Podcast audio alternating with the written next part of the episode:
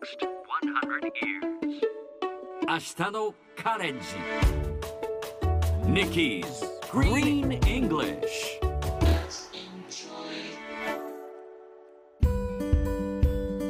Hi everyone! ここからは地球環境に関する最新のトピックスからすぐに使える英語フレーズを学んでいく Nikki's Green English の時間です。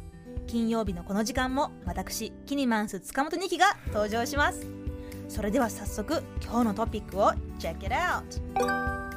もし私たち全員がこの道を行くならば近い将来より大きな利益を得ることができるでしょうこれはジンバブエのザ・ヘラルドの記事からジンバブエを含む南部アフリカ諸国の組織南アフリカ開発共同体ではこのほど水エネルギー食料の関係性を重視した国際計画を承認しました。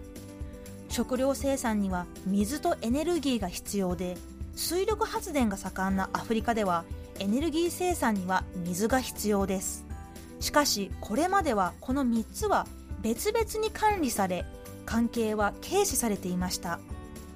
南部アフリカ全体で水エネルギー食料のバランスをとった開発をすることで SDGs の達成も可能になるということですさてこの話題を英語で言うとこんな感じ If we all commit to the course, we will reap greater benefits in the near future.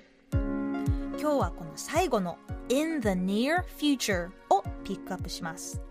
In the near future. 近い将来、近いうちにという意味です。例えば I want to go to Africa in the near future. 近いうちにアフリカに行きたい。こんな風に使えます。ところで near を外して in the future だと将来いつかはという意味に変わります。時期は決まっておらず実際にするかどうかはわからない時に使えます。つまり I want to go to Africa in the future いつかアフリカに行ってみたい。こんな感じですね。near が入ると入らないとで結構意味が違ってきます。それではみんなで言ってみましょう。Repeat after Nikki In the near future Yes, that's great In the near future. 近いうちに。I want to go to Africa in the near future. 最後にもう一度今日のトピックをゆっくり読んでみましょう。もし私たち全員がこの道を行くならば近い将来より大きな利益を得ることができるでしょう。If we all commit to the course we will reap greater benefits in the near future. Nikki's Green English 今日はここまで。しっかりと復習したい方はポッドキャストでアーカイブしていますので通勤通学お仕事や家事の合間にチェックしてください。